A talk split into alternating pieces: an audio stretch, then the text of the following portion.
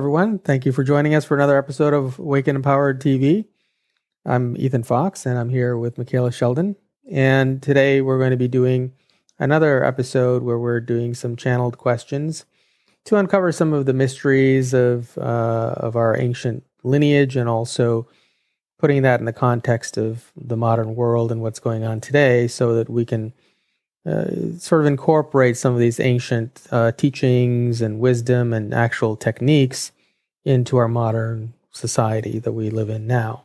Um, so, uh, for these channeling uh, shows, uh, I don't discuss with Micheila ahead of time what my questions are, so she can be completely out of the uh, loop as far as I don't want her to have any biases or any thoughts in her mind about anything we're going to be talking about.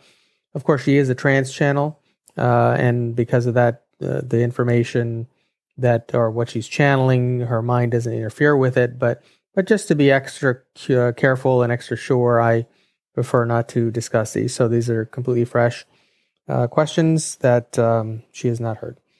So um, so we're going to get right into it now and uh, move on to this subject. Uh, so whenever you're ready. Um, last time we talked a bit about um, uh, tantra and relationships and things like that. And i wanted to delve more deeply into into that. And in particular this time talk a bit about the divine masculine and feminine. But i want to start with a general understanding uh, in the context also of what's taking place in the world today. And then by the end of our conversation go back around to ancient wisdom and teachings and uh, and how we can apply them. So to to begin, I want to understand in a modern uh, context uh, how, as far as the ancient teachings would would apply today. How would we perceive a divine masculine or a divine feminine person? Like, what are the characteristics, uh, if if there are even any? For example, is divine feminine characteristically what we think of as feminine. You know, women who um, are more nurturing and warm and caring and mothering, uh, and maybe even um, dress in a in a more feminine female way, as we stereotypically know of it today, anyway. Um, and characteristically in our society, women uh, who are more feminine tend to have longer hair, where men don't characteristically have that. Uh, so there are certain physical qualities and, of course, uh, hormonal uh, differences as well that we notice today. Um, and men, characteristically, as we know of it today, uh, what we think of as a, a male man is more masculine, uh, tend to be more physical, maybe more analytical, um, and more of that strong father figure versus the nurturing feminine side. And and men in our society on the whole certainly not all tend to have shorter hair although i know in native traditions men had longer hair as well. But i'm trying to understand what does what does the divine masculine and feminine look like in day-to-day life if we were to apply it and if we were to aspire to those characteristics today well, this is an interesting and multi layered question. And we are the Pleiadians, and we're so pleased to bring our insights into this discussion because there are so many ways to look at these ideals of, of masculine and feminine. Of course, if we are taking this to the highest level, every being is a creator, and as such, must contain both the masculine and feminine in in some semblance of division uh, not necessarily to associate with it as a, a character or or as a soul playing out a story but in order to fulfill a destiny. Because masculine and feminine energies they have their origins uh, within the cosmos. And and we are speaking here of course in in terms that are understandable by all of those who are watching because we know there are varying religious beliefs that must be accounted for when we are referring to the prime creator, uh, which is known as God in, in some circles. So if we bring this into a more physical uh, manifestation or, or discussion, uh, as you are requiring of us, we would say that there's a huge difference between the masculine and feminine definition as it is coined in biology uh, and the masculine and feminine that has evolved through a certain lineage or ancestry. And, and both must be accounted for and certainly apply because on, on every planet, in, in every star system throughout history, masculine and feminine exist. It, it simply exists through an evolutionary process and, and has become something uh, well defined and understood. So, what you are uh, explaining to us in terms of the more uh, feminine and, and softer qualities, nurturing, for example, and, and the more masculine and, and protective qualities of a man, these have become more associated with on Earth uh, than they have been in other star systems. And, and we can go back to ancient civilizations and say that in, in native tribes, even, uh, these positions were revered, but for, for very different reasons than they are today. So, so, so let's first take the roles uh, of masculine and feminine, and then we'll speak a bit to the biology and the chemistry and the makeup as you have um, uh, requested what we notice about communal uh, gatherings, uh, whether they be tribal in nature or or even more cosmic or, or futuristic, is this: it is natural for beings to take on certain roles that they are predisposed to fulfilling, whether that is nurturing young children or, or teaching them in some way, uh, or whether it's tending to the earth and, and building shelter, uh, even hunting and gathering for the tribe, there's a certain makeup that exists within the genetics of humans that that predispose them to these activities. And that predisposition, we think, is sometimes looked at and, and categorized in a very negative way.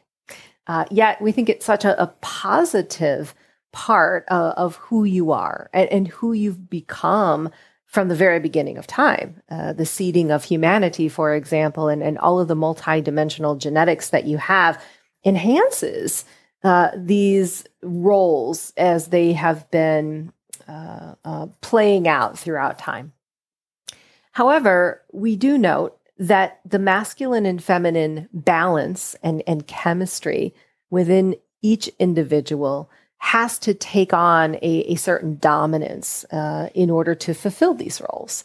And, and this is why you may notice the difference uh, in, in uh, structure uh, or in, in um, uh, the, the natural, again, predisposition to, to love and nurture and to care. It is not exclusive to the feminine or to the masculine, but, but certainly uh, souls choose these um, um, biologic um, characteristics, in other words, because they somehow suit a part of the plan that, that they have already orchestrated. Meaning, uh, women may come to the earth and, and already have chosen a role uh, in mothering. And while that doesn't take away their desire to do other things, that is something that is so important to the evolution of humanity that it's revered from the heavens. But what we've noticed throughout time, um, and, and, and, we could go so long and so far into this topic that it could take up uh, the entire period of time that we are spending together, is this. There has been so many different malevolent influences uh, and forces that is affecting this natural evolution. That sometimes uh, it's very hard for souls to to truly fall into with with great ease the choices that they have made. Uh, in other words the the homeostasis within a feminine or a masculine being is very easily found if there's no resistance to that choice. But once resistance has been implanted in the mind, or or perhaps um, certain toxins have entered the body, or there's been programming from from outside of the self, um, these very uh, um, subtle and and we might say even profound um, balances of masculine and feminine become um, slighted. Hmm. And, and this is what you are witnessing right now to, to, to a certain degree.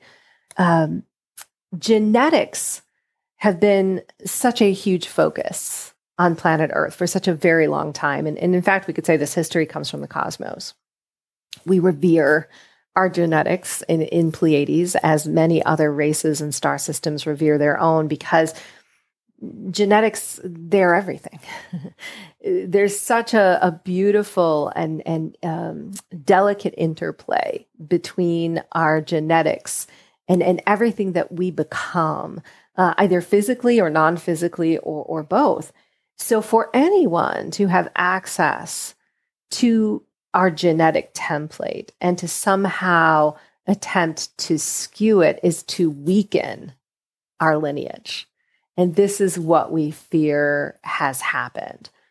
So, it isn't necessarily important, we think, that a divine feminine or a divine masculine being has to fall into a very narrow definition or, or range of what that is.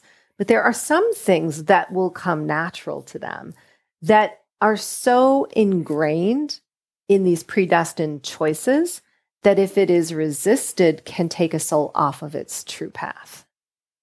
So, okay, so based on that, what you're saying is, I'm just going to paraphrase from my own through my own words, so that you can tell me if I'm on the right track and continue from there. So, what you're saying is that our genetic predisposition as masculine or feminine, in, in divine masculine or feminine, does tend to uh, direct us towards certain activities, and and if that's if I'm understanding correctly, so for example, men might be hunters. Um, and women may be the ones who prepare the food in, in some tribes uh, in older and more ancient and maybe even some indigenous tribes today on the planet uh, and in even in western society until fairly recently um, those roles are similar uh, maybe prior to the 1970s in, in the united states as an example uh, that was more characteristic, characteristically true uh, where women prepared the food and they took care of the children. So they were mostly homemakers, and men typically went away to work. Um, so, if I'm understanding correctly, you're saying that our genetic predisposition toward masculine or feminine would lead us into preferences for those types of lifestyles or um, uh, ways of living or choosing we agree. Uh, you're clarifying what we have stated well, yet we want to make the topic a bit broader in terms of these roles. Uh, and we know you are generalizing here, of course, because for us to say that every divine feminine being comes to nurture children and feed children would be an, an overarching definition that would not account for, for many different deviations of this, of course, because some women come not to certainly give birth to children, but are here to birth other things and to become nurturers of uh, the earth and, and caretakers um, uh, of, of the, the sick. So we can't say in every situation uh, that we can clarify so rigidly, yet we, we agree with the premise uh, of what you are stating. Okay, so um, the so the premise being the idea of those characteristics, such as you mentioned, nurturing. So it may not be children necessarily, um, but maybe maybe a woman or a divine feminine woman may decide to be a school teacher or something else of that nature. Whereas, for for example, if we reverse the roles, if a divine masculine were to um, become nur- the nurturing parent or um, or take on a more traditionally female role is that still divine masculine let's explain this from a different viewpoint um, and, and, then we'll answer your question because we want to talk a little bit more about the makeup as we see it uh, divine masculine and feminine how it plays out through through a soul structure Uh, and, and, and let's speak in terms of, of physicality. So, uh, every soul that comes to be human uh, has a, a mind, a body, uh, emotions, as well as a spirit. And, and while all of these things are, are accessed and utilized, what we tend to notice is divine masculine our, our beings are more available to working well within the physical and mental constructs of their energy body. And, and that isn't wrong necessarily. In fact, a divine masculine being can be an incredible teacher by channeling these important insights and, and aspects of self and, and using them as a tool uh, to offer to others. And, and in the same way, uh, divine feminine, we believe, is more accessible to the emotional body uh, as well as the sensitivities of spirit. And, and, because of this, can certainly be more nurturing and, and available to those areas, but can become uh, a teacher in this way. So it isn't necessarily the roles, again, that we want to focus on uh, so much as how those roles are addressed differently uh, in terms of these different energies, if that makes sense. All right. Yeah, I, I do. I do understand the direction you're going. So essentially, we're going to talk about the roles necessarily, but the way that the, the individual exercises those roles. So, for example, divine masculine, I think you said was more technical or more, um, um, what was it, uh, thought oriented or logical or something like that, right? So, for example, a divine masculine who was a teacher might be, would we say, a physics teacher or an engineering teacher or maybe a shop teacher or something like that? Possibly, but there are other interests, of course, that a divine masculine being could pursue. But but let's put this back into the family unit and and and the tribe, uh, if you will. Uh, a divine masculine being having such incredible access to uh, a mental processing and a physical processing that a, a divine feminine being doesn't uh, can utilize those gifts and talents to ensure that uh, the the the thought process that goes into something is complete. Uh, that the physical nature of what must be done is is handled.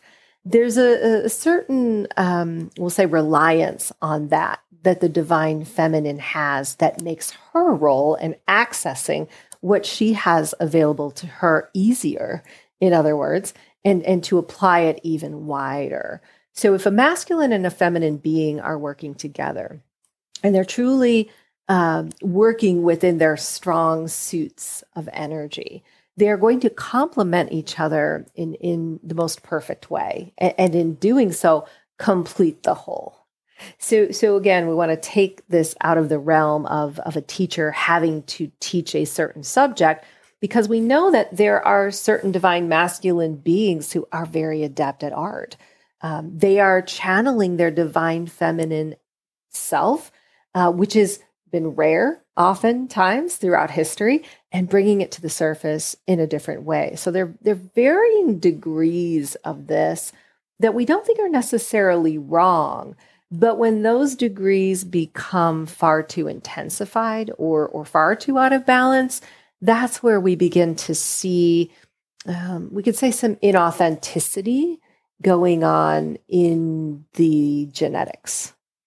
So you said divine masculine is is more physical. So is that why characteristically in uh, tribal societies as well as in, in um, Western societies today, men tend to gravitate toward more physical activities. For example, hunting uh, for food, for example, and, and why men tend to have a, a more muscular physiology uh, characteristically.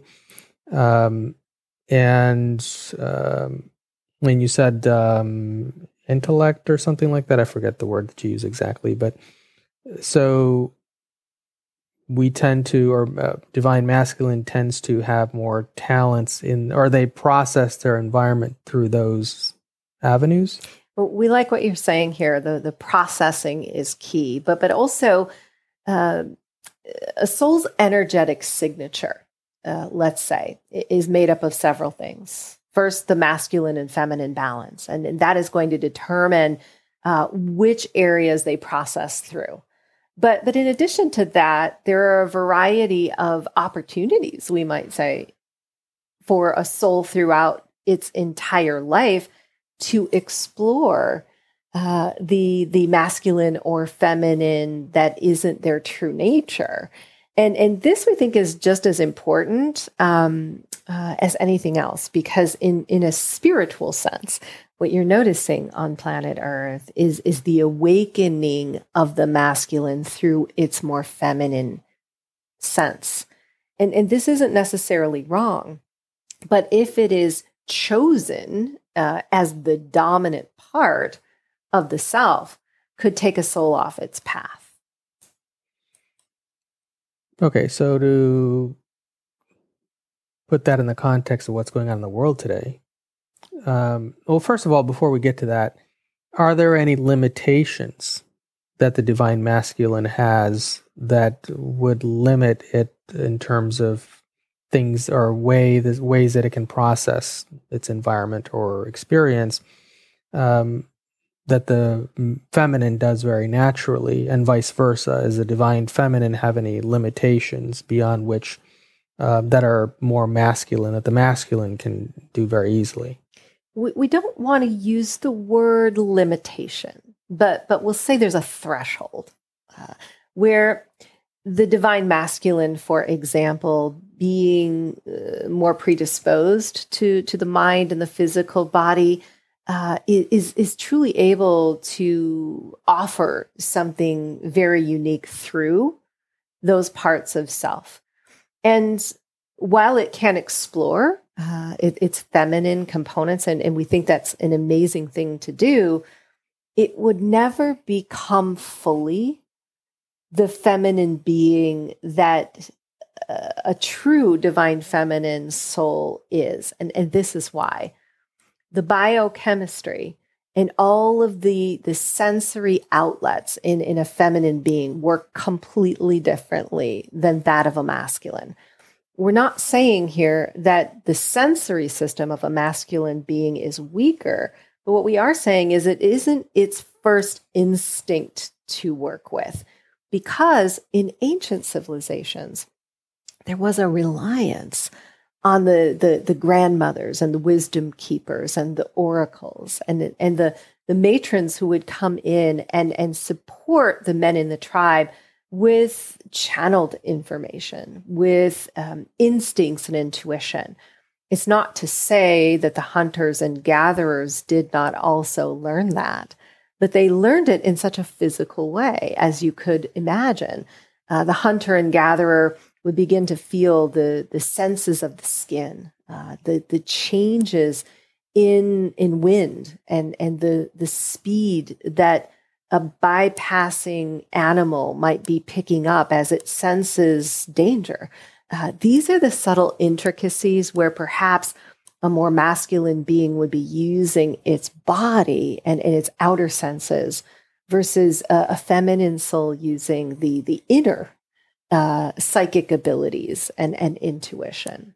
So the instincts work a bit differently biologically and biochemically uh, for purpose. Uh, it isn't to say one is is better or worse, and they could be adapted in in both masculine and feminine to a certain level. But our question is, why would you choose to do this when when you have come with such uh, an ingrained strength uh, to to work with. To try to change that ingrained strength or to work against it is why we see so many on planet Earth suffering today. All right. Well, on that on that uh, topic, um, as I mentioned earlier, prior to the 1970s in the United States, and, and I don't know if this is true globally, but actually it's not true in all areas exactly the same timing, but we'll use this as a uh, as a conversation topic. Uh, but prior to the 1970s, um, we had more female male roles in society that were much more defined than they are today. but since then, with the, uh, for example, in the 1970s, the women's liberation movement, and we've come now to modern times where um, currently we have um, a trans movement, non-binary, LGBTQ, etc. Um, all those uh, further steps in a in a direction where the lines between male and female are becoming blurred.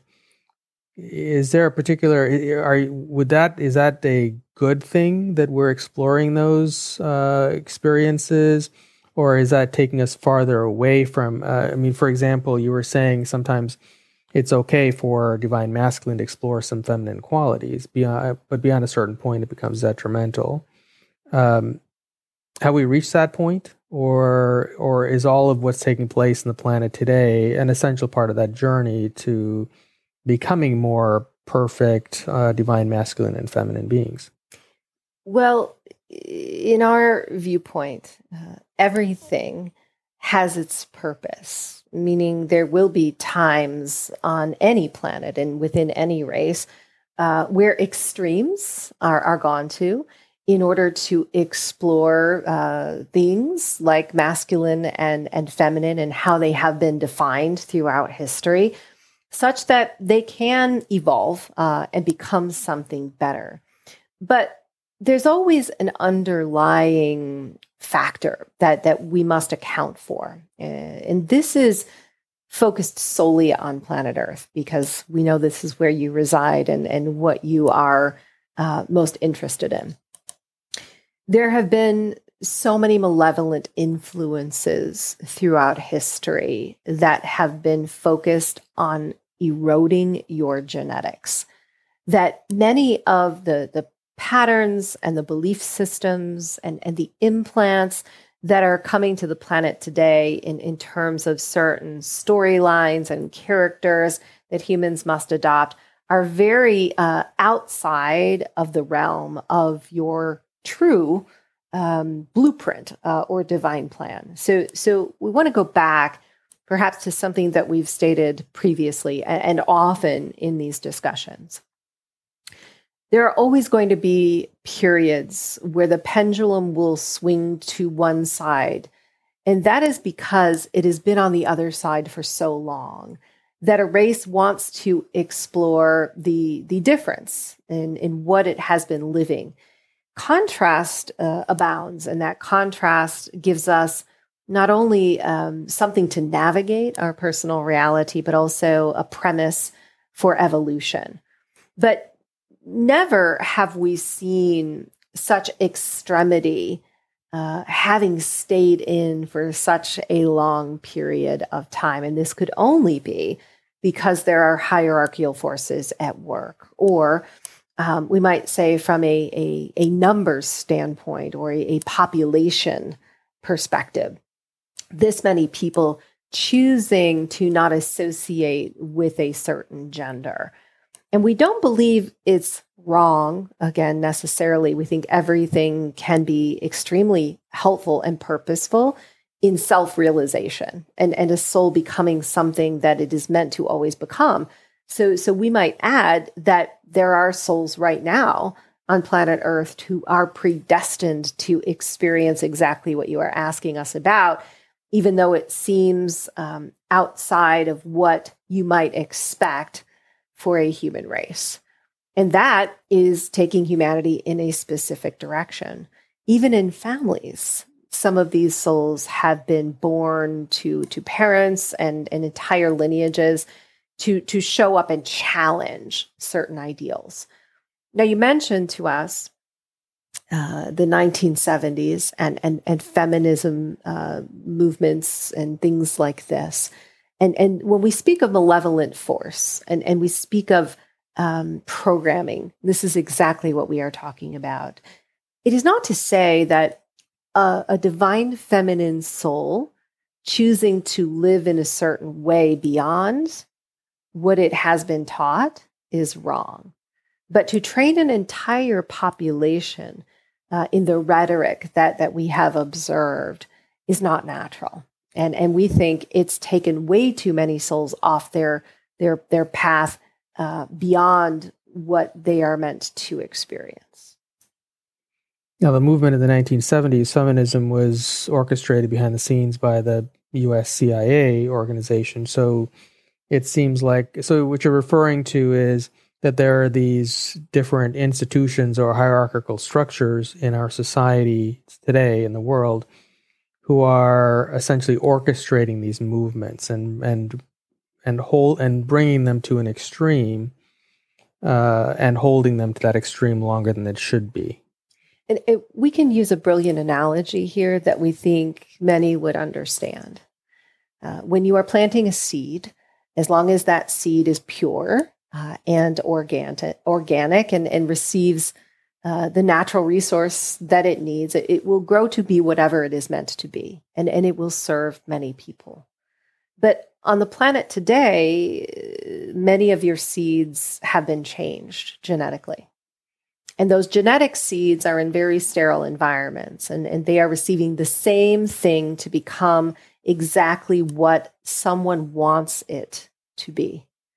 And this is what we see happening in humans, unfortunately. If a seed is left to itself and in a natural and organic environment, blossoms to prefer to become more heavily focused in masculine and feminine, then it is most likely on track of its divine plan. But if a, a program or um, uh, an, an, an inorganic structure has been changed or, or placed within that seed, we might say, uh, it's going to blossom to become something that it was never meant to be. Something that might be exactly the same as everything else. And, and this is the um, concern, we'll say, that we have uh, when you're mentioning organizations like this and some of their messaging. Uh, it is like planting something in the seed of the mind that that blossoms a soul away from its true path. So today we have a lot, lot of messaging that's going around um, to what appears to be to feminize the masculine more. Uh, for example, uh, a lot of messaging to not eat meat anymore, which typically men tend to like to eat meat. Uh, and also, for example, like uh, testosterone is being called a poison these days. So although I realize that testosterone isn't what makes man man or uh, divine masculine masculine, but but uh, but these messaging, these different kinds of messages are starting to become very dominant in society today. Uh, is that all part of that same taking us off track to go to one extreme? What you must uncover is the the foundational purpose behind all of these messages and, and the the actions that are also accompanying them. Um, and, and with great respect for those who might uh, hear this and, and feel a sense of fear, uh, it is never our intention to highlight something uh, that would cause harm to a soul's vibration. Yet, we would be remiss if we were not to acknowledge that there is a group of hybrid humans on planet Earth with a malevolent focus to both change the human genetic to weaken the potential of humans to make certain decisions or to be in uh, power or, or a, a, sense of sovereignty, uh, and also to lower the population to a degree where it is more manageable to control. These two foundational reasons uh, will be seen or, or can be uncovered in, in every one of the agendas that we see playing out on, on planet Earth today. So what you're saying is the all these different messages and also the various um, movements toward feminizing men and making uh, women more masculine are to disempower society and make them weaker more more easy to control. Well, there is an energetic standpoint to this that that must also be understood. We've talked a great deal here about the chemistry and, and the biology, but from an energetic standpoint, masculine and feminine, uh, these energies are not just creative in nature, they are restorative and they are strengthening. They can also be healing.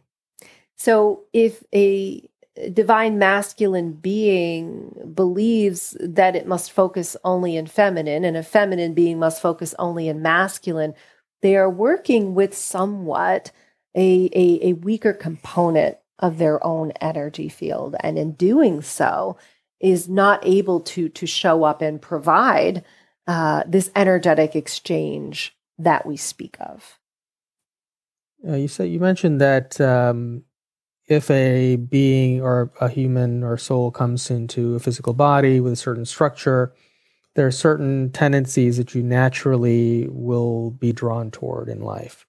So, is it reasonable to assume then that if these different um, interferences had not occurred in our society, that uh, human beings who were born into a female body would uh, always or at least most of the time, gravitate toward more of the uh, divine feminine characteristics that we already discussed, for example, intuition and feeling and emotion, versus uh, someone born into a male body would almost always, if not always, gravitate toward uh, more physical and, and characteristics that you mentioned that are attributable to divine masculine.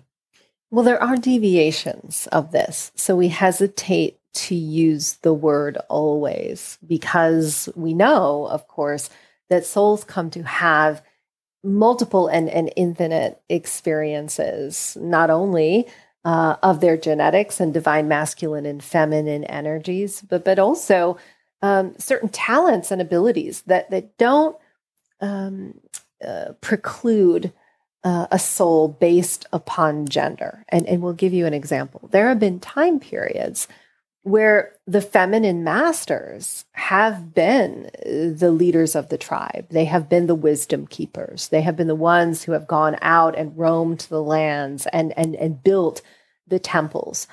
Now, in these circumstances and in, in these civilizations, it was because it was meant to happen that way. Uh, there was not the balance of, of masculine necessary for the feminine to rely on. So there was a reliance upon themselves. Now, we don't see that necessarily being the case in this day and age.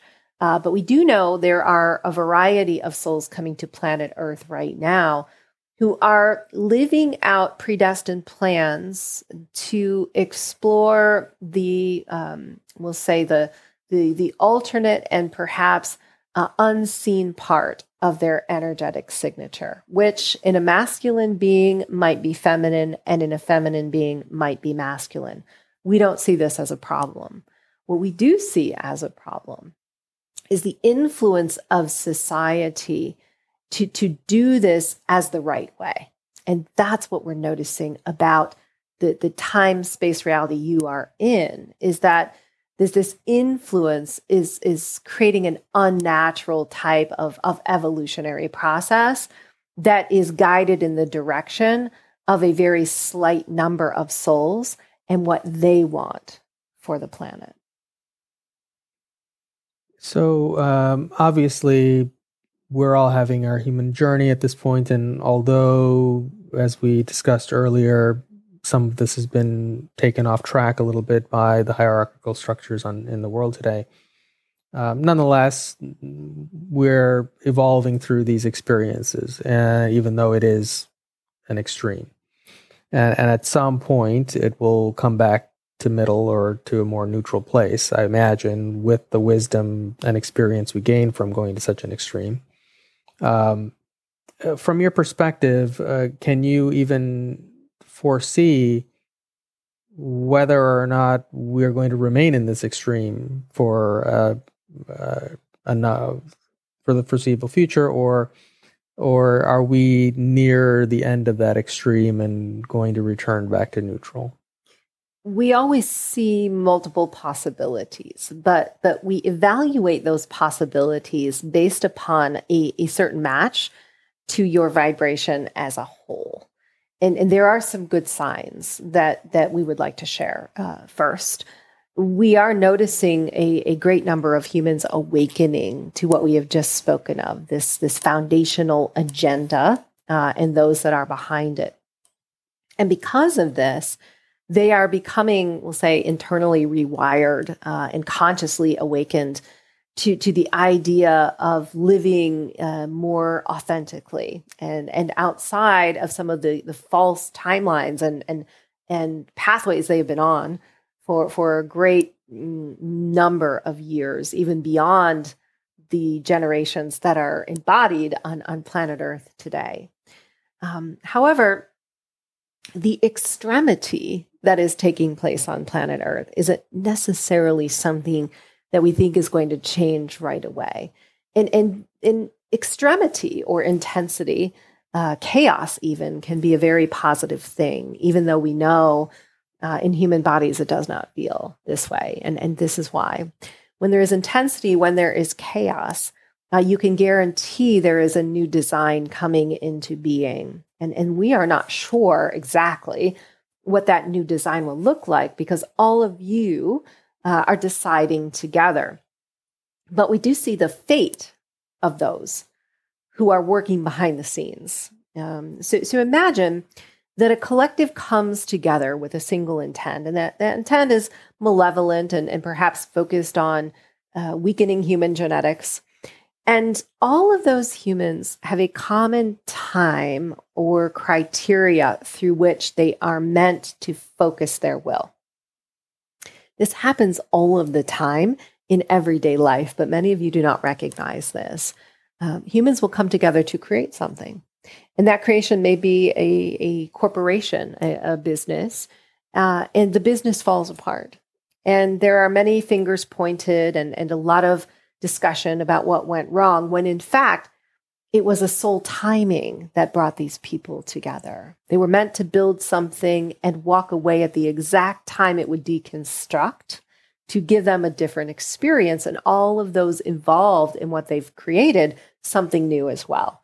And so we can say wholeheartedly uh, that all of those who gather with malevolent intent have an expiration date. Not to say that it will be a stark change right away.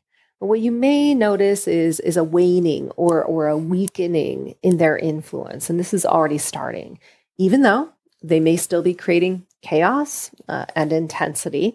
Uh, the way that humans respond to that is going to be the key. Meaning, if humanity falls into the chaos and becomes uh, a falls victim to it, uh, we might see a revival of, of some of the activities that have been taking place for the last couple of years. And we know this has already been discussed, uh, that there may be future accounts of what you've just gone through. That is never a guarantee, uh, even though. Uh, from a, a, more cosmic or, or even astrological standpoint, uh, there are influences that will come in that may be challenging. Nothing is ever set in stone uh, you are all co creating it together. I'd like to spend a little time talking about uh, how we get back to a more divine feminine, divine masculine state, but uh, but uh, we'll get to this spiritual component of it later, um, spiritual practices and things of that nature. I want to first talk more about the more physical components of it, or if there are any.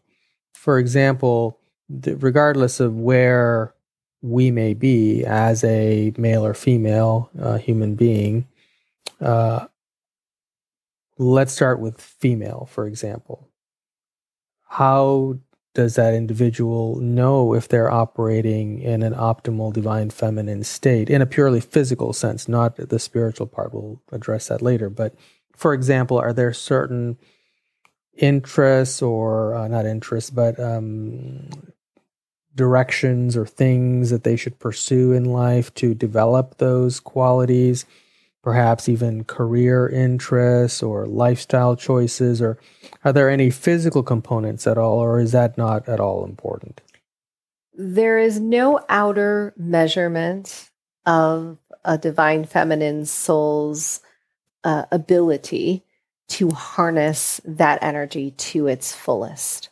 Uh, the only measurements could be contentment internally and a connection, we believe, with other humans in that soul's life in a way that is, is, is soothing and nurturing because ultimately this is how we see divine feminine souls. They are healers and, and they are teachers and they are nurturers and if that piece is missing even internally uh, of the self or even especially we might say uh, internally of the self um, that should be a red flag that there is something going against the grain in terms of your ability to to properly channel that energy. So so we can't say that showing up in any specific role is is so important, uh, other than uh, the way that a divine feminine um, soul feels uh, within themselves, uh, and that is often something that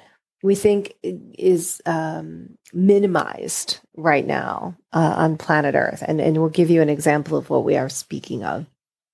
So many uh, humans today are, are struggling with depression, for example, or, or stress or anxiety. And, and many of these uh, have been diagnosed uh, with certain illnesses, mental illnesses or diseases this is a sign that ultimately you are going against the grain of your natural sense of energy. Because if you are feeling anxiety and and somehow predisposed to the outer world controlling your inner, you are holding back on, on a natural essence uh, that is your birthright and, and able to be channeled and utilized. And, and we know we are saying this in very easy terms. It, it, it may seem that we are speaking down to those who have these diseases and they should be able to easily uh, understand and put into application what we are saying. But what we're demonstrating here is, is how far away human souls have been directed from their true and authentic self. So, so if you are living within the true balance of your feminine or masculine energy, you will uh, feel content. Uh, you will feel strong. Uh, you will have um, energy to do the things that you need to do, and you'll naturally follow uh, instinctively uh, where you are meant to go and, and also what you are meant to do. Okay, so if we're we're talking about divine feminine right now. If um, somebody is born into a female genetic structure or female genetic body, let's say, um, it doesn't really matter what career choices or things of that nature that they pursue, but it's more about focusing on the qualities of divine feminine, such as the emotional quality or intuition or nurturing. So if if you're a, if you are a, in a female uh, physiology right now and you have no interest in those things or if you have not developed those qualities are those necessary well, well, well, let's back up for a minute and, and let's give another example that we think would be very valuable here uh, because you've brought up the feminist movement and, and the divine feminine souls on planet Earth feeling as if they have to take a more masculine role in a workplace. We don't see anything wrong with a feminine being choosing a, a more business environment. In fact, we think that it's been important over the last several years for the divine feminine to inject itself into primarily masculine energies. And this is why. Sometimes there is service here. Sometimes feminine souls are entering a more masculine dominated energy to break up patterns and to change the consciousness of those entities. Uh, even business, for example, is, is becoming more spiritually aware and more conscious as you move into the fifth dimension. But again, the problem here that we see is that there has been an overall message, a resounding message to the whole of, of humanity that feminine beings are unworthy unless they are taking a position of, of work in a masculine way. And this is where you may find the perfect example of, of what we have just explained, uh, where someone is feeling the stress and, and the anxiety uh, and the, the unnatural state of being by choosing to do something that they were never meant to do in the first place. So, so on the whole, we see the divine feminine possibly choosing roles that are more nurturing and healing in nature, but not necessarily exclusive uh, of certain more masculine traditional experiences, if that makes sense. Well, let's, I'd like to go back to ancient times to maybe add a bit more color to what we're discussing and maybe get more understanding. Um, for example, Nefertiti uh, held a very uh, leadership uh, oriented role uh, in her time, in, in, her during her rulership, which typically was a male role. Uh, and throughout dynastic and pre-dynastic Egypt, there were primarily male leaders, but every once in a while there was a female leader. Uh, and so she was one of those exceptions. Did she live or lead in a more masculine way or a more divine feminine way? Nefertiti led through her heart. And this is quite different than how a masculine soul would ever lead. Uh, we have discussed masculine and feminine in terms of the, the mind, body, emotions, and spirit, but, but let's shift now uh, to the frequency of the heart because the divine feminine has come up in such a way throughout ancient history to to revere and, and even practice the connection to the heart. So, in ancient civilizations like Egypt, for example, the heart resonance between divine feminine leaders and their entire populations were strong. Messages were brought in through the heart, and the intuition was read through a, a, a feminine soul like Nefertiti, taking on a more or masculine characteristic but able to utilize those things in proper balance. So, so certainly there are times when we notice a divine feminine master will take a lead role and, and have a very compassionate and adept use of their physical and mental structures, but through uh, a, a, more compassionate and, and resonant energy of the heart. Uh, and this is something that we believe has been most lost uh, on the earth plane today, especially in the divine masculine, perhaps even trained out of the masculine purposely through time. So, so imagine uh, in today's world, uh, a divine feminine master coming in with profound access to the higher mind and, and to the physical body and able to channel that through the resonance of the heart in a very collective way, you would see a much different society than you live in now, one that is less hierarchical uh, and perhaps uh, more abundant and, and more prosperous in nature. So, is is um, living through the heart a uniquely divine feminine characteristic? It does not have to be, but but we do notice that here on Earth, especially in more ancient civilizations, the divine feminine masters have dominated in this area. And even still today, it is the reason why the uh, transition on earth to uh, awakening and higher consciousness has been led through the feminine, because it is that resonance of the heart, a very detectable energy indeed. Uh, that can be channeled and, and utilized as, as a benefit in in the feminine structure. So so the divine masculine, perhaps in this timeline that you are on, they are catching up uh, to where a lineage of, of feminine beings uh, throughout space and time have had access to this very valuable uh, technology, even we'll call it, and and some today even coming back and reincarnating without having to reactivate it again. So, um, based on that, is it a role of the divine feminine on the planet today to lead us into a spiritual or more highly conscious future, whereas that may not be a male or a divine masculine role? In this timeline, yes, we agree with you, but not in everyone. It, it is not exclusive, in other words, uh, to, to the choice of masculine and feminine. Ultimately, uh, to live in, in unity consciousness, uh, masculine and feminine must be in perfect balance. And what that means is there aren't necessarily certain roles that that must be characteristic of of of each gender, but there is a, a, merging together of the the strengths and talents, as we've mentioned, and, and energies of of all humans together as one. And this is how the ancients practiced. Uh, they were upholding uh, each other in, in their energy and ensuring that that energy was properly exchanged to benefit the, the whole civilization.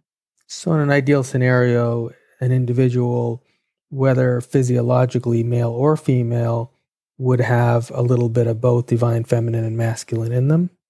Yes. Okay. That is correct. But, but would it be biased one way or another based on the physiology? Meaning, would a person with a male physiology be more masculine and maybe a little feminine and female physiology be the opposite?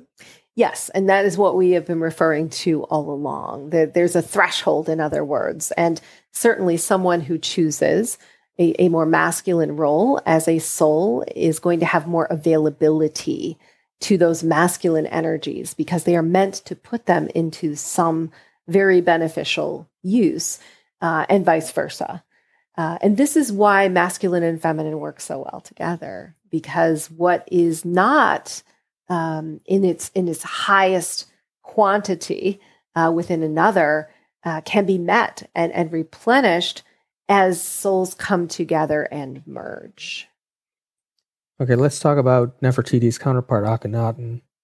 Um, he was also a leader, uh, and um, was a highly revered leader, but also highly revered for having a very specific um, and counter to the society at the time spiritual belief system that seemed to be a more conscious uh, belief system than what was present at the time. Um, so here's an individual who was a masculine uh, physiology, although based on his depictions, he might not have been entirely Homo sapien sapien as we know human beings to be today. Um, he might have been a hybrid or an extraterrestrial or something, but but still, there seems to be some male physiology there from the depictions we see, different from Nefertiti, who also who looks very female. Um, how did he lead differently than Nefertiti? if we are to answer this question, we are to to open up the vaults of knowledge that refer to tantric practice because the leaders that were successful in relationship like this were using these practices to uh, take up the balance of energy from each other necessary to exist in a higher state of those energies. In other words, perhaps we could say the masculine today is defaulting to, to a lower frequency range of the physical and mental embodiment that they are capable of. Because if consciousness or enlightenment was truly present, these things would not be used to destruct, they would not be used to demean, they would not be used to, to traumatize, uh, which was not the case with the ancients you are speaking of. A more enlightened state of consciousness doesn't neglect the masculinity within itself, but transforms it through the balance of the feminine to become something of higher consciousness. And in this way, expresses through itself to change the entire collective. It is guiding. Uh, we realize that you have have referred to to these two souls as as leaders, and and we want to make the distinction between the the leaders uh, that that you have brought to certain positions of power on planet Earth today, uh, and those that existed in ancient civilizations like the one you refer to, they were not leading as of being in power over others. They were guiding and mentoring and providing insights such that everyone would thrive. But to do this, they had to first understand how to thrive themselves.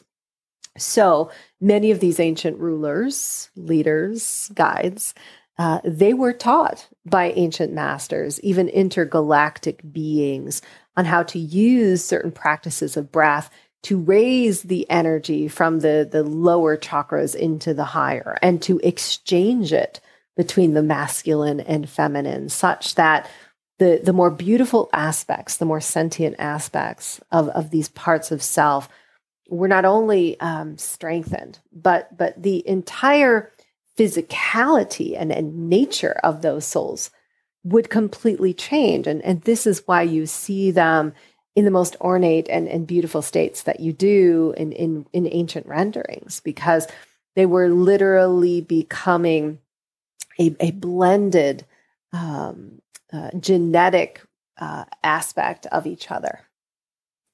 Now, were were Akhenaten and Nefertiti human beings as we know of today the same species, or were they an entirely different race? Certainly not species? the same species that you are today. And, and, and the reason that we say this is twofold.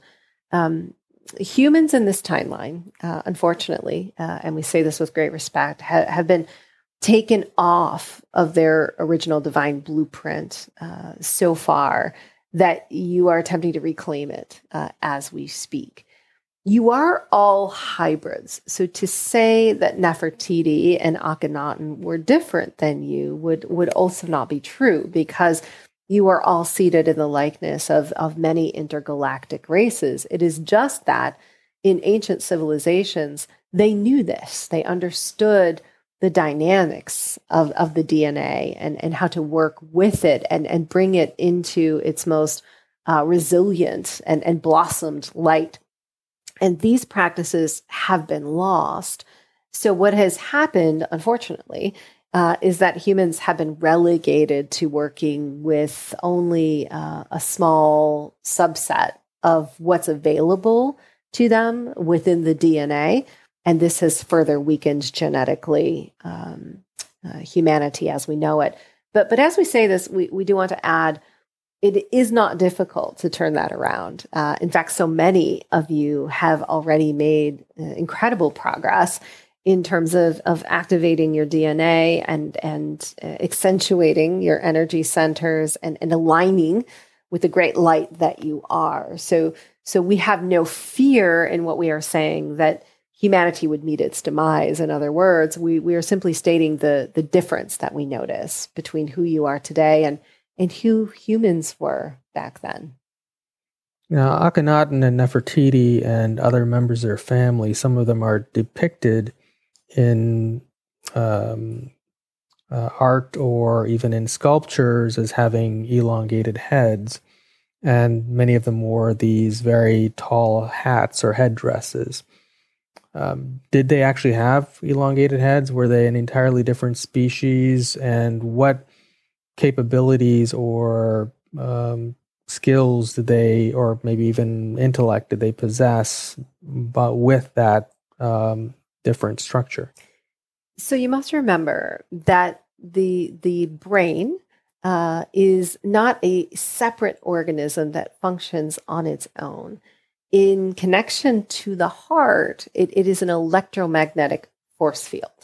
So, at the very beginning of time, uh, when many different races, as we have spoken of, arrived on planet Earth to, to seed a new race, they were lending uh, the, the highest and, and best aspects of their genetics uh, to these races. And many of them um, we're working with a higher mind and an electromagnetic structure uh, far more um, intricate and, and even perhaps uh, intense than what humans have evolved to work with today.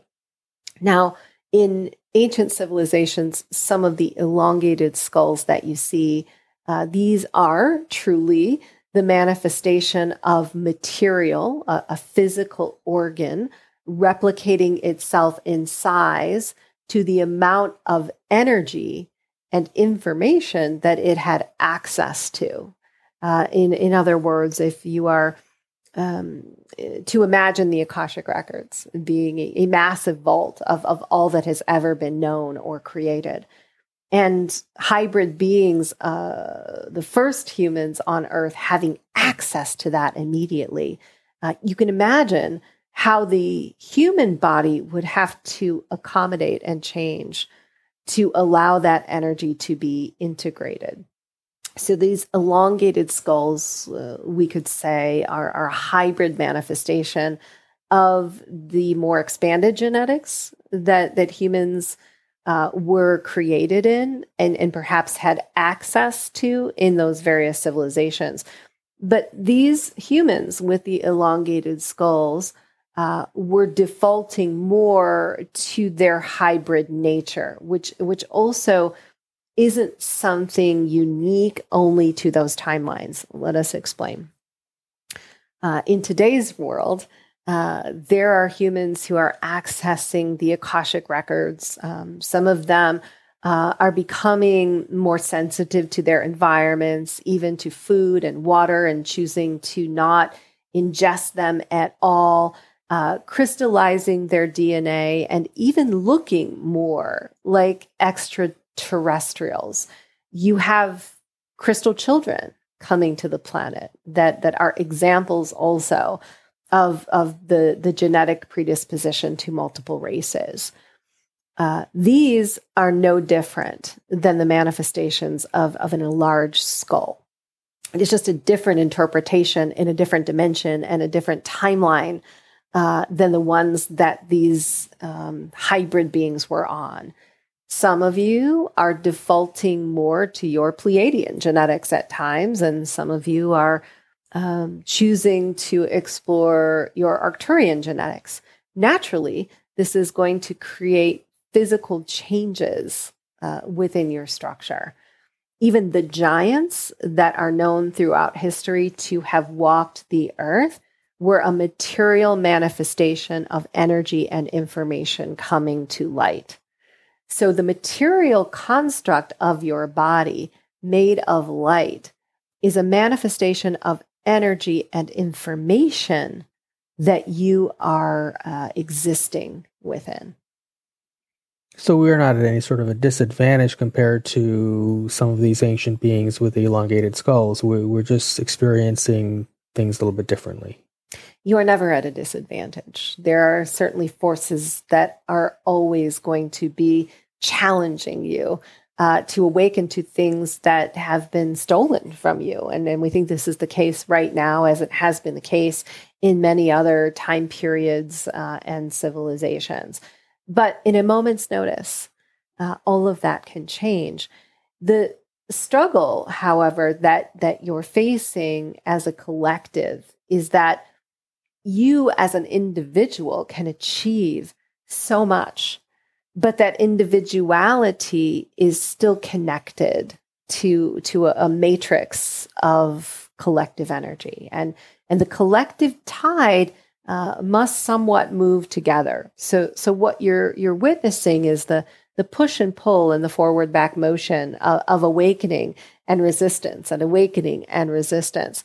But just like the pull of a rubber band when it gets too far will will snap in one direction, uh, we believe this will also happen on planet Earth. And what you will find eventually is is the evolution uh, of humanity will take on uh, a completely different um, look and and feel and characteristic uh, in this dimension and timeline than it has in any other. Are there still physical beings walking the earth today who are from that ancestry who have the elongated skulls? Yes, there there must be, and there always are. Uh, just as there are human beings walking the lineage and, and ancestry of Sirius, for example. Um, but we know it's difficult to maintain uh, not physically, but but genetically, the connection to the akashic field that those in ancient times had. So, so what we're we're referring to here is that perhaps the elongated skull is not exactly the sign in this timeline of what it was back then. It's simply a genetic predisposition that's playing out in physical. So, would a an individual who has a larger physical structure, say taller or just bigger build, have more information and energy in the body than somebody who is a smaller structure? Yes, but that does not necessarily mean they are making use of it. So, uh, height in and of itself is not an indication of consciousness and access to energy. It can be in a material dimension um, um, an example uh, of how energy wants to to uh, expand. But consciousness is always the determining factor for whether or not a soul is able to utilize what it has access to. And, and so we see varying levels of consciousness in, in different souls across the board. And it matters not if that soul is, is shorter than someone who is taller. Um, the, the consciousness will always override the material manifestation of how energy and light um, uh, choose form. Some of the giants uh, that are written about, and even some um, remains that have been found in more ancient times, biblically referred to as the Nephilim, as an example. Uh, so their structure was substantially larger than the, the average human being today. So do they necessarily so in theory they would have more energy and more information in that structure, but were they utilizing it on the whole to the same potential? So for example, were they on the whole as a civilization uh, living more to a greater potential than we are able to in our smaller human structures today? Not necessarily. So, so let's explain uh, the Nephilim and, and their arrival on Earth, because we don't necessarily see them as, as human. We we see them more as extra dimensional. In a choice to come to a planet that is not your own, there is a, a, transitional process that is quite miraculous that must take place.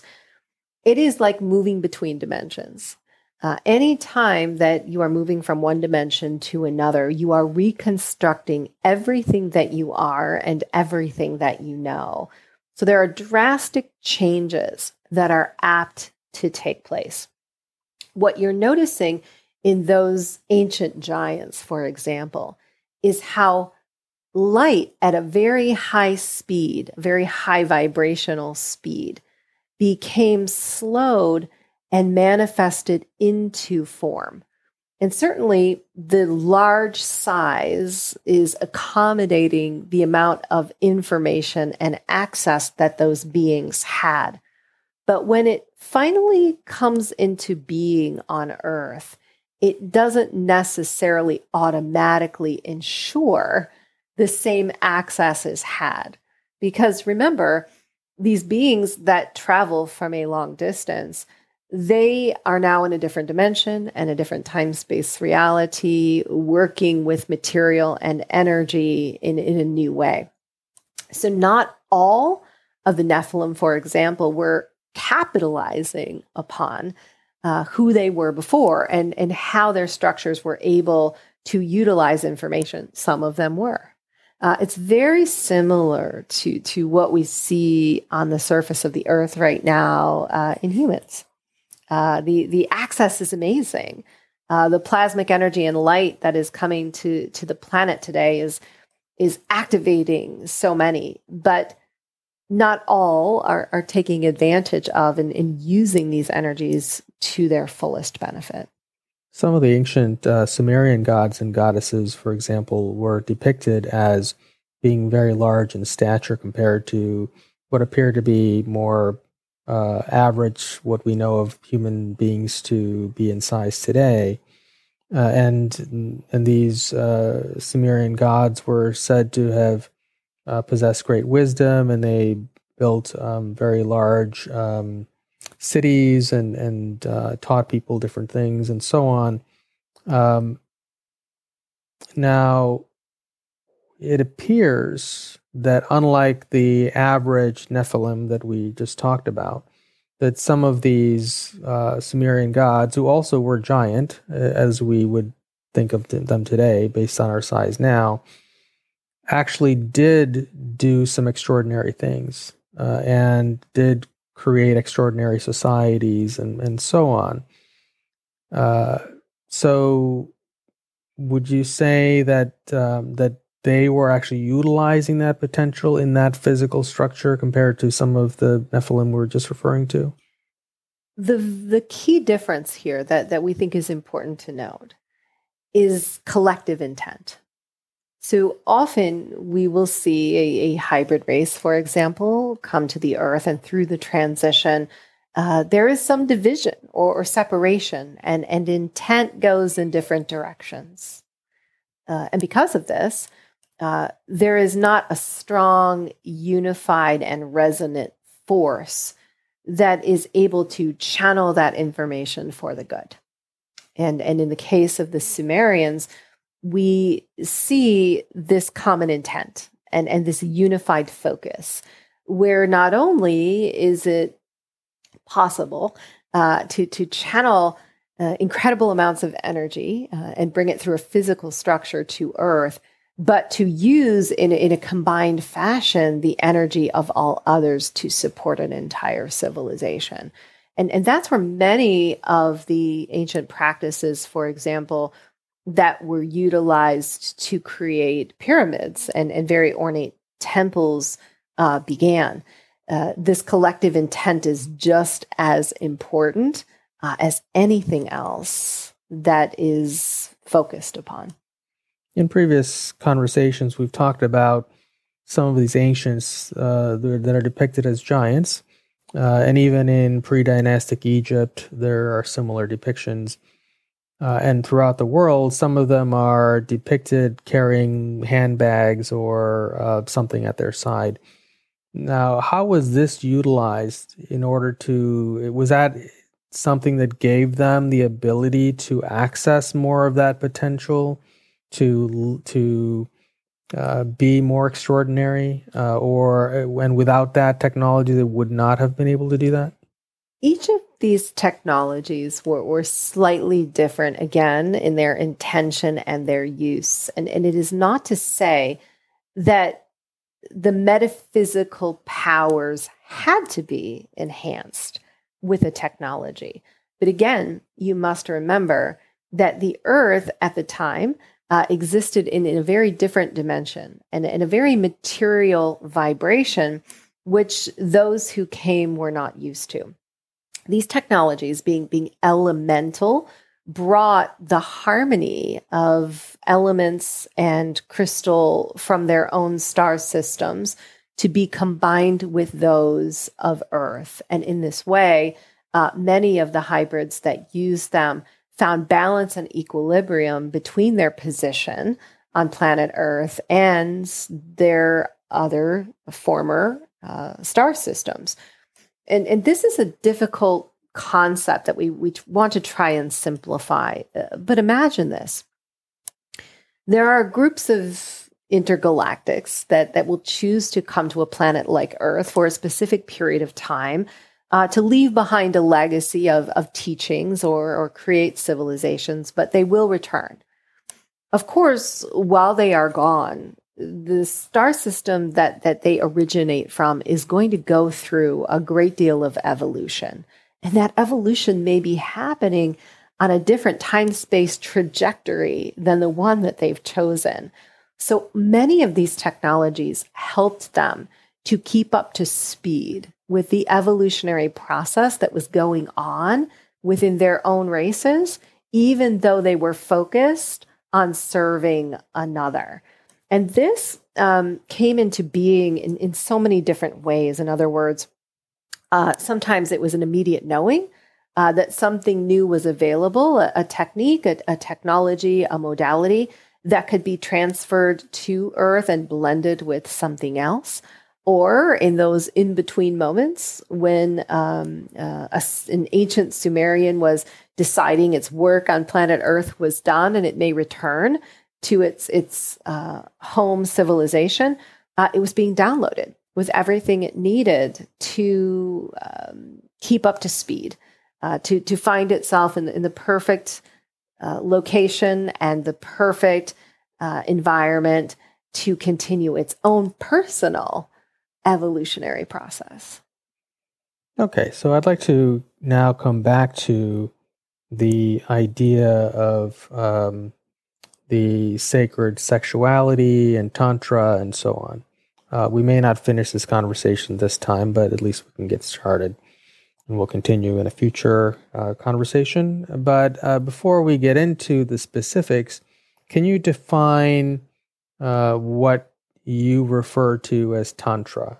Because today it's different. So, can you all define it, but also tell us how it's different today from what it was before? The most simplified definition of Tantra that we can offer is the blending of masculine and feminine energies to perfect balance. Now, this has changed, of course, uh, throughout many timelines on planet Earth, uh, often because in sexual practice, the imbalance of masculine and feminine has been focused upon, and, and that imbalance continues to perpetuate today. Or in intimacy, uh, there is no utilization of the true life force and sexual energy that two souls are able to tap into if they are attentive, fully attentive to each other.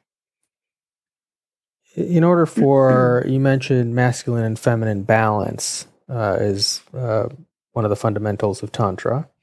And so, is it necessary for it to be a male and female physiology that are existing in masculine and feminine balance, or can you have two male or two female or any other anything like that? As we see it today, and as we have seen it throughout history, the chemistry and the biology and the energy of the sacred masculine and feminine are the only two that are able to work this in perfection. And, and this is why they both work completely different sides of the equation and are offering something completely unique to the other. What you're essentially saying then is that we we in order to be in an optimal state of balance, we do have to have a male and a female physiology that are existing in that balance. Uh, if I'm is that correct so far? When you're speaking of balance, we know there are many who are listening to this transmission who are going to interpret that word completely differently.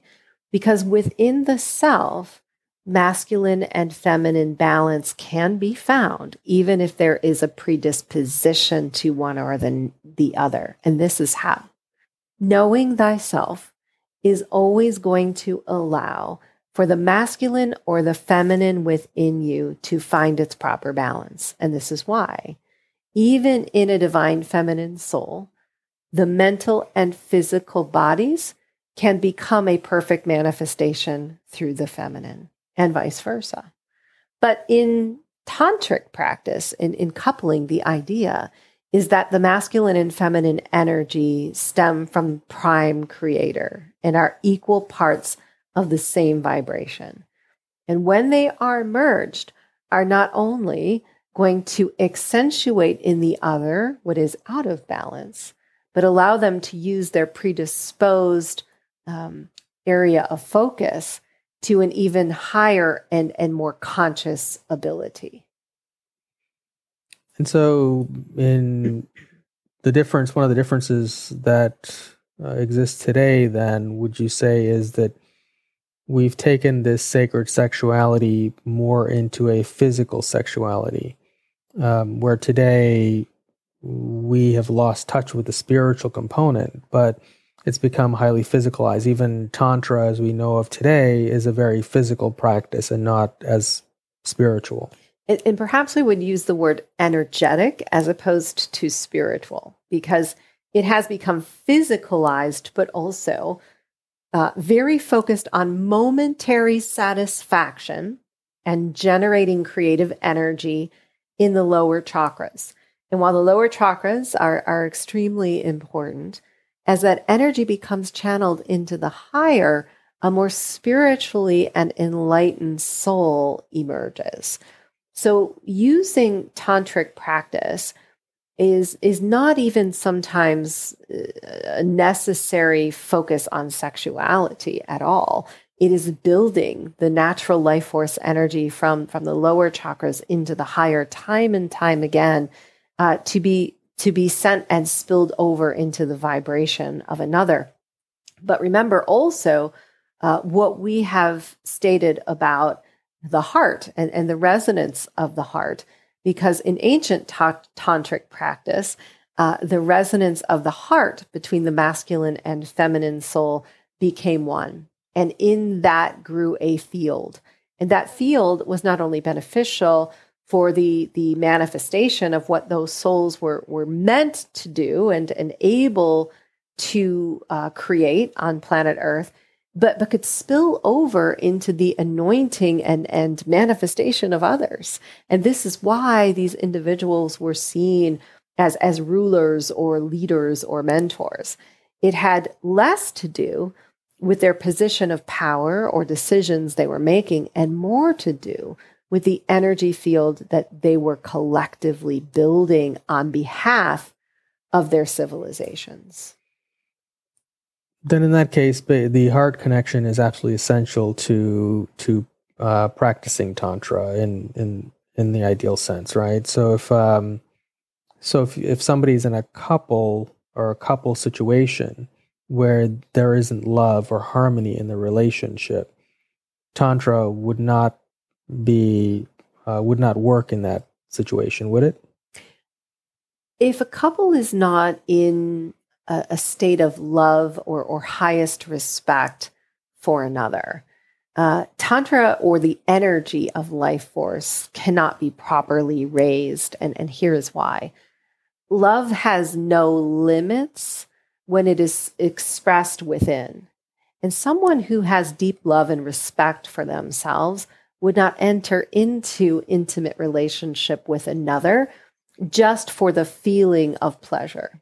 Uh, and, and this is something that everyone should consider and perhaps even teach to the younger generations because the the genetic fluids that are exchanged during intimate acts are changing the dynamics of your entire structure.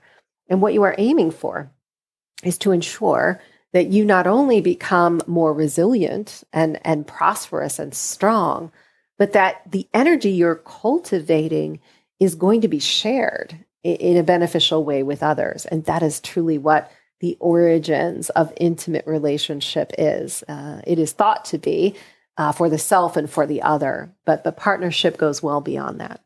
Uh, the the relationship between intimate partners is changing the entire planet, uh, or can change, we should say, the entire planet for the better.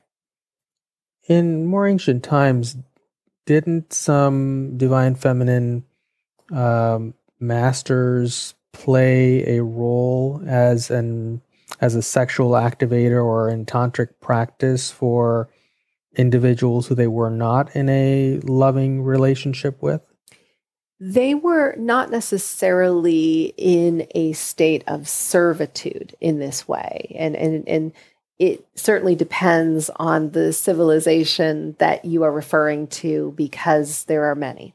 Uh, but the most revered, the ones that were um, in the highest intention, for example, uh, knew the value of divine feminine energy because the masculine rulers at the time who would choose, for example, uh, a har- harem uh, of female beings were not doing so to, to show um, any neglect uh, for their well-being, nor to show any any semblance of hierarchy or power. They were receiving something very valuable to be shared with others. It was cultivating a powerful energy that the masculine did not have access to alone. And in some civilizations, this was needed in abundance because there were uh, a great many goals uh, to achieve. And certainly there were challenges that were faced. Uh, so the feminine was revered uh, for the uh, reinstatement and we'll say um, uh, restoration of life force energy necessary in those guiding entire communities. Uh, keep in mind, however, this was not done only in a physical, sexual way. Uh, and unfortunately, many of the stories uh, of these historical times have been changed um, to to slight them uh, in, in in in a sense most of these practices were done in, in a meditative stance, uh, collectively and, and individually, one on one. The feminine harems were taken extremely well uh, care of because, in pampering them, their vibration would culminate and grow and have an immediate effect on, on all of those surrounding them. Yeah, King Solomon is said to have had a thousand wives. Uh, so you're saying that it wasn't a sexual, physical relationship he was having with them. They served as um, as a vessel for energetic contribution to help him to fulfill all of the things that he did in that lifetime. It is not to say that the tantra that was practiced at that time did not lean into uh, any type of physical contact. But we don't see this as the premise nor the overarching theme of these relationships that he had with these women. Many of them were revered oracles who were bringing energies and insights in from the greater universe. Others were offering restorative breath practice and together time traveling throughout the cosmos to bring back information um, as well as modalities and, and various uh, insights that could be capitalized on and used in the civilization that he was uh, focused upon. Uh, there are a variety of stories and scenarios. Tantra is never one thing, and we think this is what has been taken out of context in this timeline in how Tantra is practiced. Well, certainly uh, there are ancient instructional uh, practices that can be followed, uh, the best tantric practice is cultivated personally between one and another uh, because every individual is completely different. The key, however, and the foundation is ensuring a rhythmic and succession uh, of breath. Uh, the in and the out breath, um, finding its oneness between the individuals practicing so that everyone is lifting each other up into a higher vibration and dimension. What role do the male and female play in a tantric practice that that that are that's unique to each of them? Uh, let's start with female, for example. What what is the what is their role in that interaction? The divine feminine is nourishing and replenishing the chi of the masculine because as a physical and, and mentally focused soul, uh, that energy is being utilized very rapidly and it is not just lost in sexual practice, which unfortunately has become the norm in the timeline that you are in. It is utilized in, in very practical ways. And so the feminine is, is nourishing and replenishing that masculine energy by, by offering her own because there is a wellspring of access that the feminine has through spirit to the the we'll say plasmic universe. Uh, many speak uh, of the the cosmic womb or the womb of all creation. We simply see this as a force field, uh, a field that is universal that that all have access to. But again, the, the lineage of, of divine feminine beings throughout history, uh, they have practiced this. And because of the way their structure is oriented, having a womb themselves, sitting right in the area where life force is generated, are more powerful uh, in their ability to share it. So the masculine and feminine relationship is extremely important in this way, as the feminine is nourishing the masculine, and the masculine is perhaps uh, perhaps helping the feminine to achieve even greater bandwidths of energy. It is less to do with a restorative type of transaction, uh, as it is a more relaxing and um, uh, softening type of energy. When the feminine is in the arms of the masculine, uh, it does not have to uphold anything that it is not. And in doing so, is available to receive all that it is. So, so we see um, uh, beneficial transmissions or or uh, channelings and offerings going uh, in both directions. Does the masculine typically lose energy or vitality or life force in uh, in a tantric practice? Um, but you're saying if the practice is done correctly in a heart centered way, the female replenishes that.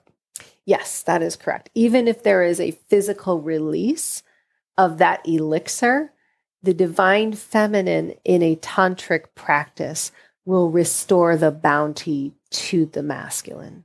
And, and there is a never ending supply of life force that the masculine is able to tap into. Now, in modern times, um, in the wedding tradition, there's the honeymoon. And honeymoon is a combination of honey and moon. Uh, and I, from my understanding, there appears to be some ancient traditions around the use of honey and honeycomb and the idea of the moon or the lunar cycles. Uh, what is that connection? What's the significance of honey or honeycomb in the tantric practice? well, the most important, uh, we believe, while there are many, is that the honeycomb represents the frequencies of the heart blending together in, in, in two individuals and, and becoming a, a massive force field in and of itself. It is a geometry, uh, no less important than, than any other. In fact, uh, those that were blessed with the honeycomb were taking in a, a sacred and physical divination tool to help them better merge their heart centers as one. But we also think about the connection of the hive and how the hive operates. There is a queen, and that queen is supporting all of the bees in doing everything that they must to ensure their uh, sustenance and, and prosperity. And perhaps this is the, the greatest analogy for how we see the the masculine and feminine interacting. Well, we don't want to put the feminine uh, above the masculine uh, by any means. It, it, was well known in these ancient civilizations that that the feminine was the catalyst of this energy in the masculine, and and could provide uh, not only for her beloved, but also for entire civilizations this unified connection. How can the honeycomb or honey be used in a tantric practice to enhance that connection or to enhance the potential? It is symbolic, yet imagine within the honey itself, there is a similar type of elixir and life force capability. And, and this is why um, many today are still using honey as, as a medicinal uh, type of um, um, remedy because within it is the vibration of all those who created it. And that vibration is very high. So if we are using this as a tool to, to enter our tantric practice, perhaps what we are doing is setting the vibrational tone and intention of what we want to achieve. Are lunar cycles or any astrological cycles um, necessary to observe in tantric practice? Not necessary, but sometimes beneficial. And and there are so many, it would be difficult for us to name them. But the ancients revered the lunar cycles because they knew it was not only a, a passage and a purging of energies not necessary to continue on with them in the next phase, but it was a, an intensified time where the divine feminine was at her peak. In other words, if we are looking at the access to emotion or the access to spirit, the divine feminine is is using the lunar cycle within her own body to cleanse and to purify. So these times were noticed and and certainly uh, revered for these practices. In some ancient books, such as the Kama Sutra or even um, modern Tantra books, they use different kinds of physical positions or um, things like that. Is that part of that practice in ancient times? Is it even necessary to have that physical, um, those physical positions that they use in these books or these reference materials? Or can it can tantra be achieved simply by meditating side by side or in some non-physical way? Tantra, in our minds, uh, it is uh, a meditative practice. It is the synchronizing of breath and the the two becoming one. However, that best happens between both partners. What you're seeing in in some of these um, instruction manuals uh, having to do with physical position uh, are certain preferences for moving the body in order to heighten the access of life force. It's somewhat like yogic practices. Certain poses are, are uh, positioning the body to channel energy or, or to receive it in a heightened sense. Yet we don't think that yogic practice is for everyone. Uh, in the same way, we don't believe that these tantric poses are meant for everyone either. Um, there are so many different options that you can choose uh, in intimacy. As a matter of fact, uh, we think it's important to um, uh, become open uh, to exploring these these various ways of being in intimate relationship uh, to truly find what peaks not only your uh, physical and and sexual pleasure but your vibration. That is what's most important. That that blissful orgasmic state is not something that should be taken lightly, uh, nor happen in a moment's notice. It is something that can be cultivated throughout your entire life, and and this is uh, perhaps what makes the poses less important than the breath because these may assist in, in reaching that high vibrational blissful state in a physical way, but isn't um, supporting uh, a couple or even an individual in carrying that orgasmic state beyond the experience. So, in that case, just simply the alternating breath between a male and female is all that's necessary to uh, enter this tantric state or to have a tantric practice. The physical is an optional enhancement, but not required. It, it does simplify the practice a bit, but but yes, we agree that the the rhythmic breath is the perfect place to start. But the energy has to be cultivated. Remember, this is what we are most uh, uh, concerned about, and and cultivating energy. Uh, it can happen within individuals and couples in so many different ways. For example, um, raising the energy from the lower chakras to the higher is something that in ancient practice was a part uh, of these meditative periods where um, teachers would guide those who were stepping into an, an intimate or committed relationship beyond the sexual component to raise Kundalini. Uh, kundalini raised within each individual uh, can intertwine and can exemplify the response that you are having internally. Uh, this can not only be uh, used as a creative tool in terms of manifestation and, and focus of intent, uh, but it can also be very healing to to the physical body in in all regards. Uh, whether there is uh, some disease in the body, in the mind, uh, in the emotional body, uh, this Kundalini energy we speak of, the the rising of that elixir from the base of the spine uh, all the way up to the crown and through the root, is is like a a, a magical serum. Uh, it is not just meant to to enlighten and raise consciousness, giving humans full access to the pineal gland and, and all that is available there, but but also helping the body to function better as a holistic vehicle. And this is truly what the, um, the, the focus and intention was in these civilizations. It, it was not just the prosperity and and the abundance of the couple and the civilization, but ensuring that they would live as long as possible in in the the most um, um, heightened way, uh, comfortable way that they could to be the best versions uh, of themselves. Does Tantra practice extend lifespan then for the couple? It is practiced in that way and for that intent, yes.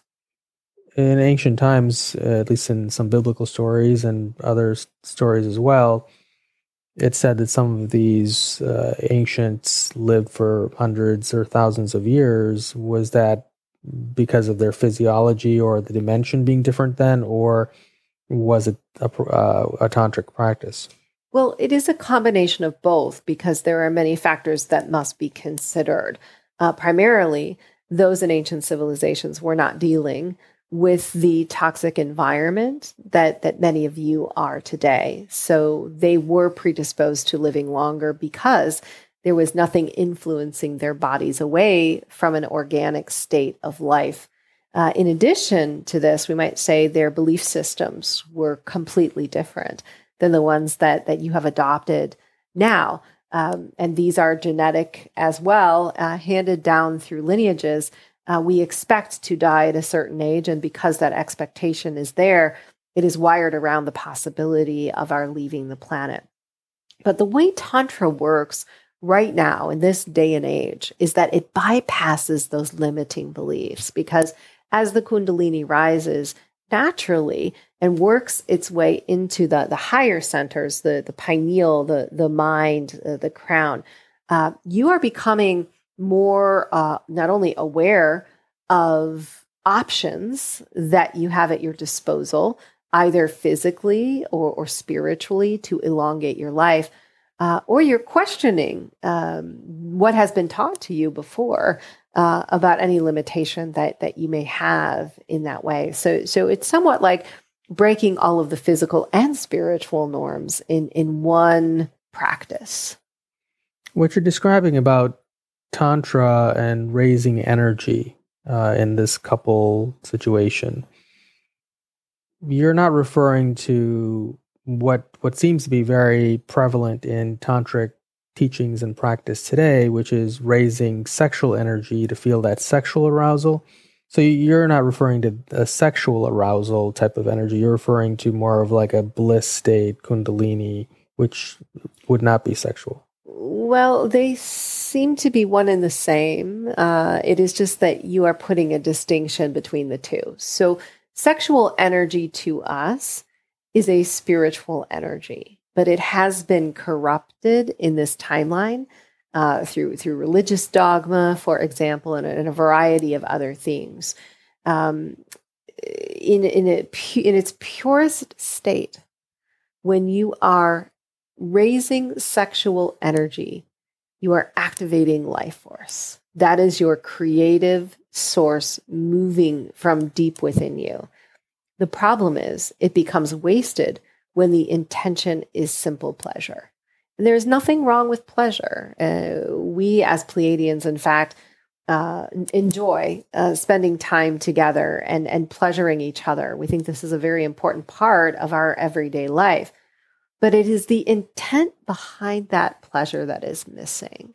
And so for us, when we are in the pursuit of pleasure, we know that that pleasure is going to extend outward to our entire star system because it is ultimately a frequency that is going to signal others and, and be shared widely uh, beyond ourselves, if that makes sense.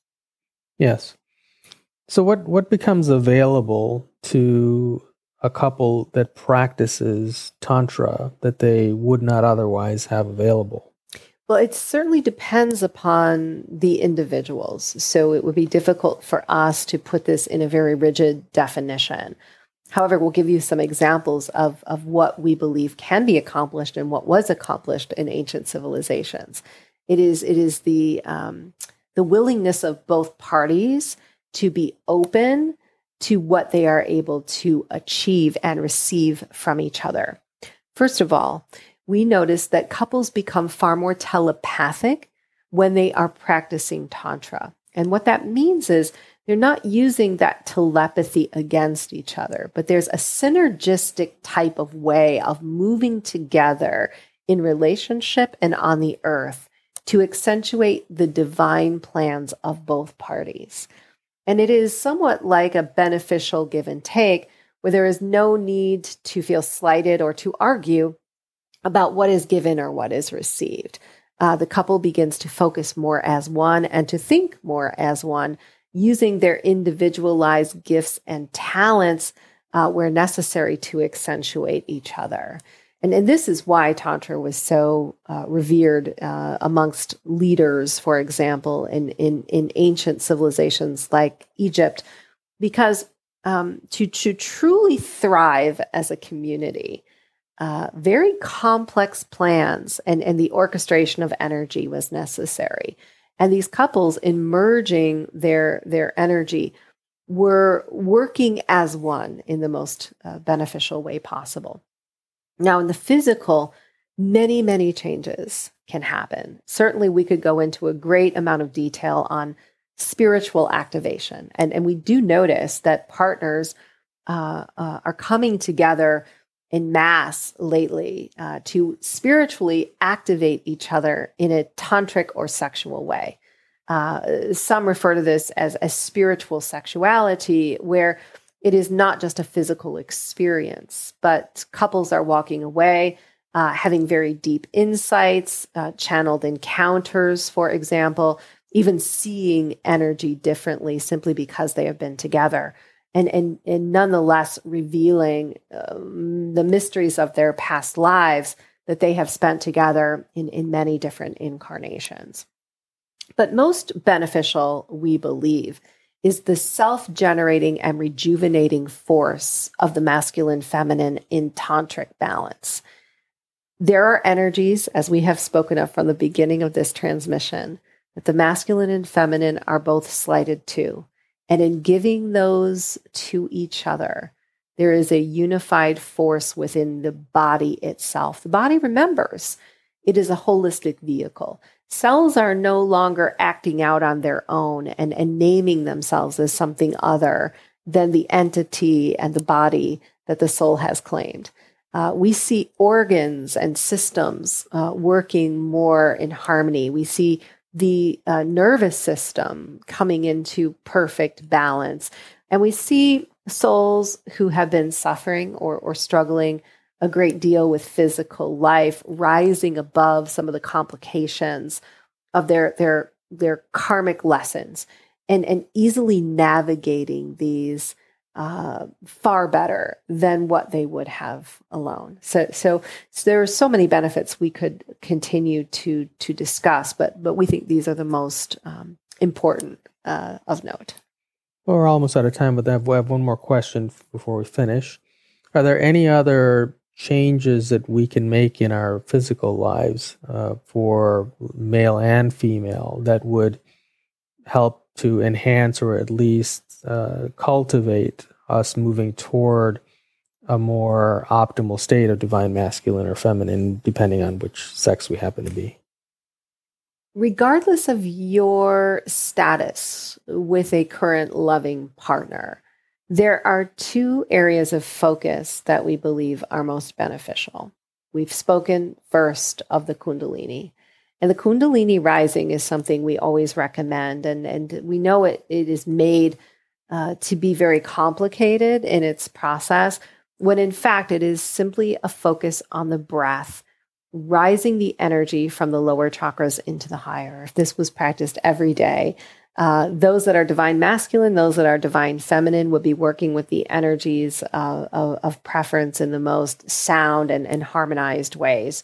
In fact, their bodies would respond even better to the orientation of their biology and the chemistry that is meant to, to follow them throughout their lifetimes. In addition to this, we mentioned the resonance of heart. And, and heart resonance is something that is very difficult to, to both find and hold on to in this timeline. It is simply because the earth is changing so radically and there's so much going on in, in each individual's personal timeline. Yet to spend a few moments a day focused on the resonance of the heart, bringing the breath into this space, expanding the chest and, and allowing the energy to enter is, is another recommendation. We know this sounds like a very simplified practice, but, but to us, uh, it is everything because the more your heart falls into resonance with, with your own personal truth, the more the truth of others becomes honored. And, and you will find yourself very quickly uh, within a unified collective. Well, I one more question since you brought it up. So these days, there are a lot of people on the planet who are either alone or in relationships that are not heart centered or loving. So, how does somebody in those situations, if uh, if tantra can bring so much of more of an enhanced life. If they don't have access to that right now then how, where do they go? Or is there some practice or way of being they can adopt that would draw in a relationship that would uh, provide for that kind of interaction? Well for tantra to take place between a couple it must be self-generated first. So to practice the self-generation of tantra uh, the rise of the Kundalini uh, on your own is a beneficial practice. We believe it. It may draw in a partner simply because expanding your energy field is going to expand your options. Right now, regardless of who you are and whether or not you have a partner, there are multiple potentials that already exist for the right partner to enter at the perfect time. And, and while the time may not be now, you want to cultivate the the perfect energy for the arrival of that partner. And this is a self-rejuvenating rejuvenating force that that you can personally benefit from as well. So any simple breath practice done alone we believe can be just as beneficial as one done with a partner. Because remember as a creative entity and energy the masculine and feminine is present within all Thank you. Well, that's it for today. Uh, we went a little bit longer than I'd planned, but but thank you all for joining us for another show, and we'll be back again soon with another episode, and we'll continue our conversations where we left off and go into some other interesting topic areas as well.